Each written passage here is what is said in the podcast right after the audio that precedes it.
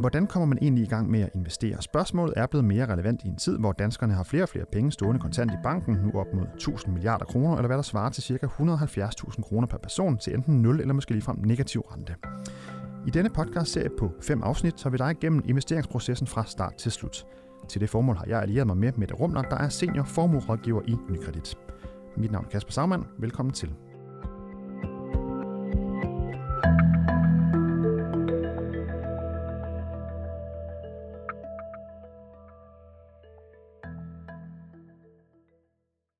Vi øh, har fundet en computer og øh, sat os her, med det Rumler, øh, som jo er senere formålgiver Henrik og jeg. Og øh, det i det her afsnit, der skal vi fortælle omkring nogle af de mere praktiske ting, når man har, har valgt sine investeringer og, og sat penge i dem, og hvor meget man skal handle og så videre. Øh, men vi har jo vi har computeren her foran os, øh, og du har klikket ind på, på netbanken mit nykredit, og øh, herover i venstre side, der øh, står der formue og investering. Hvad, hvad er det, vi, vi ser her egentlig? Jamen øh, under formueinvestering, der kan man gå ind og klikke ind blandt andet sine investeringer, og hvis man klikker på den, så får man de depoter, man har, og hvad kan man kan se, hvad det er, at, øh, hvad det er, der ligger forskellige depoter. Og så kan man klikke på selve depotets navn og nummer, og så kan man se, hvad det er for nogle papirer, der ligger i depotet. Så det er en måde at få overblik over, hvad man har af, af, af investeringer sådan set. Øh, for lige at tage det her med, også med, hvor øh, hvis nu man selv sidder og handler, omkring det her ved, hvor, øh, hvor meget man skal handle, altså øh, ja, hvor ofte skal man gøre det? Hvad, hvad, hvad vil du sige til det? Der er ikke rigtig nogen regel for, hvor ofte man skal handle, men det man bare skal huske, det er, at hvis nu ens papirer de stiger meget, og man lige pludselig bliver eksponeret for, for tungt i en eller anden aktiv klasse, så er det rigtig vigtigt, at man sørger for at få handlet dem ud igen og få taget gevinsten hjem. Ellers så kommer man lige pludselig til at ligge helt skævt, og så er det den her balance, eller ubalance, kan man sige, opstår. Og hvornår øh, kan man ligesom øh, vide, at, øh, at nu er det på tide til at, at balancere ud igen, hvis man skal sige det? Ja, det er jo svært, fordi vi kan jo aldrig vide, hvad der sker i morgen. Men øh, man kunne eventuelt sætte sig nogle mål og sige, når jeg har tjent 20% på den her aktie, så vil jeg sælge den. Og så sørge også for at være tro mod det, og så få det gjort. Øh, der er det jo nogle gange, at så træder følelserne over, og man bliver måske lidt for grådig. Hvad nu, hvis jeg kan tjene 30 eller 40? Og det er som regel der, at det nogle gange går galt, for så kommer man ikke ud og får taget gevinsten hjem, og så pludselig så falder papiret, og så får man aldrig taget gevinsten. Og, og det her med, hvordan man så rent faktisk handler, hvordan, øh, hvordan gør man det inde i, i netbanken her? Jamen, hvis vi fortsætter er inde i netbanken, øh, så under formueinvestering, hvor vi lige før kiggede på mine investeringer, der kan vi gå to øh, længere ned, og så står der køb og salg. Så klikker man på køb og salg, og så går man ind og søger, hvad det er for et værdipapir. Og der står øverst, så står der så værdipapirhandel og øh, søg blandt øh, værdipapirer på øh, Nasdaq OMX Copenhagen, altså den københavnske fondsbørs. Og øh, der øh, kan man så øh, i et felt her, hvor der står øh, papirnavn, der kan man jo så øh, søge efter en aktie. Vi kan jo bare tage en eller anden, øh, nu nævnte øh, Carsten i, øh, i sidste afsnit, at øh, Pandora og... Øh, og Lundbæk var kommet med, øh, med regnskaber. Øh, vi kan jo lige prøve bare lige at tage øh, Pandora for at lige tage den. Og nu har du skrevet Pandora ind på, øh, på computeren og, og skrevet søg, og så kommer den frem der. Og øh, nu behøver vi ikke at købe nødvendigvis nu her, men hvad, hvad, hvad gør man så? Det er mig, vi prøver på. ja, det er jo din netpakke, vi faktisk skal ind på. Øh, så så hvad, nu kom den frem på listen. Hvad, hvad, hvad vil så være, være, være, være næste skridt derfra? Jamen, hvis man så vil købe den, så kommer man hen og skriver her, øh, hvad, hvor meget vil man købe, og man skriver så, hvilket depot man vil have papirerne ned i, når de er hentet. Og bare lige for at sige, når, når du siger, hvor meget man vil købe, altså det er for, for hvor mange penge, eller hvor mange aktier? Man, eller? man kan selv vælge, om man vil lave øh, kronebeløbet eller stykprisen, eller stykbeløbet, hvor mange antal man vil have af dem. Så, så der kan man så, hvor, hvor skal man skrive det ind henne? Er det så, der vælger du så, hvilket depot det skal, øh, handlen skal øh, ligesom øh, foretages ved. Og så kan du så vælge, om, øh, om det skal være, der er forskellige typer af ordre, markedsordre, øh, limiterede ordre osv. derfra. Så, øh, og så er handlen sådan set mere eller mindre øh, gennemført. Så er det derfor, man så skriver, hvor meget man vil købe for, eller hvor mange aktier. Er det rigtigt forstået? Ja, det er det. Godt. Det øh, ser ud til at være nogenlunde øh, lige til, så det er jo egentlig bare øh, inde i netbanken, man kan gøre det.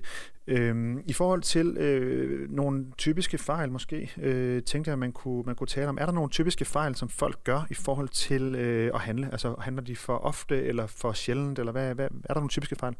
Altså noget, man selvfølgelig skal være opmærksom på, det er, om man køber eller sælger. Fordi der er også nogen, der glemmer lige, øh, hvad er det for en konto, det skal trækkes på, og hvad er det for et depot, det skal ind i. Så man skal lige være sikker på, at man får handlet dem den rigtige vej. Det har du oplevet, der er nogen, der er kommet ud til handle forkert vej? Det, det, er sket. Det er også sket for mig. så det er en helt uh, almindelig fejl. Men hvad, hvad gør man så? Kan man, kan man nå at rette op på det? Så må man simpelthen handle dem tilbage igen, og der er det lidt mere komplekst, fordi der skal man jo se, hvilken kurs man så kan handle retur til, og der er jo omkostninger forbundet med begge handler, så derfor er det vigtigt, at man lige får tjekket det.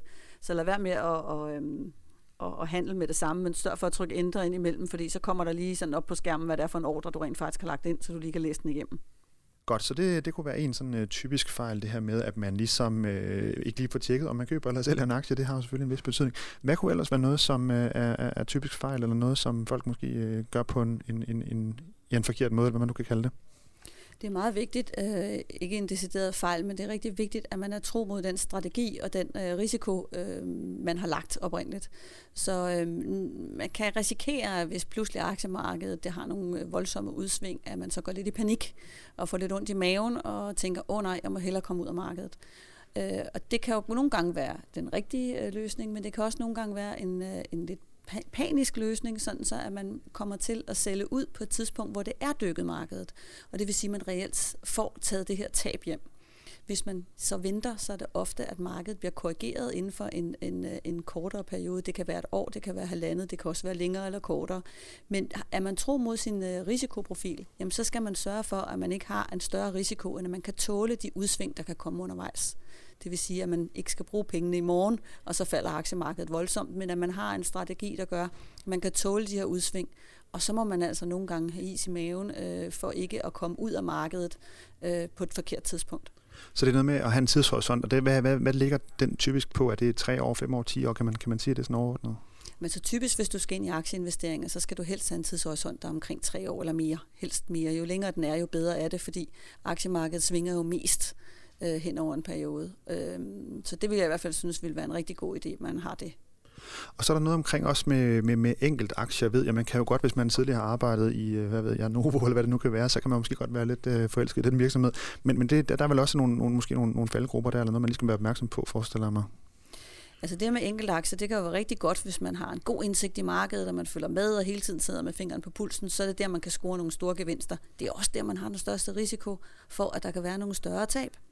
Så øh, hvis man ikke lige har tid eller lyst eller øh, ja, evner til at sidde og holde øje med det hele tiden, så kan det være godt at have en professionel sparringspartner. Og så få diversificeret, det vil sige få spredt sin investering, så man ikke kun har måske fem papirer, men ligger i blandt andet nogle investeringsforeninger, hvor man har en stor spredning og måske på den måde med sin formue øh, få spredt det over måske 100 eller flere hundrede aktier. Så er der også noget som øh, skat og, og forskudsopgørelse. Hvis nu man er, er så øh, heldig eller dygtig, og hvad man kan ønske at sige, og komme i den situation, at man tjener nogle penge på sine aktier øh, og, og investeringer i øvrigt. Hvordan øh, foregår det, at man ligesom får, husk, eller får, får svaret øh, den øh, skat, der nu skal svares? Er, er, det, er det noget, der foregår automatisk, eller hvordan foregår det? Altså selve indberetningen foregår automatisk, fordi det gør vi som nykredit, som øh, kontoførende institut, der indberetter vi automatisk til skat. Men øh, vi indberetter det jo ikke på forhånd, sådan, så hvis du nu har været ude og lave en større øh, investering af frie midler, jamen så vil du blive beskattet af afkastet, og har du ikke kalkuleret det i din forskudsregistrering, kan du risikere at få en, rav, en restskat. Men det kommer også meget an på, hvad det er for et miljø, du investerer i. Fordi du kan både investere for frie midler, og så er det kapitalindkomst og udbytteskat, du betaler. Men du kan også investere for pensionsmidler, og så er det pensionsafkastskat, du skal betale. Og så var der jo lige den her aktiekonto, vi har fået i år, hvor man kan investere øh, i et lukket miljø, men hvor der også er en helt speciel øh, skat på afkastet. Ja, det er der, hvor der er en, øh, nogle, nogle, ja, nogle lavere øh, skat, øh, som du siger, og det kan man øh, læse om ind på, på Nykredits øh, hjemmeside, øh, blandt andet også, vil jeg sige med det. Vi er jo sådan set øh, så småt ved at være ved, ved vejs ende i vores øh, podcast-serie her. Øh, vi kan jo lige øh, finde et sted og lige øh, tage nogle afsluttende bemærkninger Jeg tænkte, vi kunne lige gå ned i receptionen måske, bare lige og, og finde øh, nogle, øh, et sted at sidde dernede. Skal vi, ikke, skal vi ikke gøre det? Det synes jeg lyder som en god idé.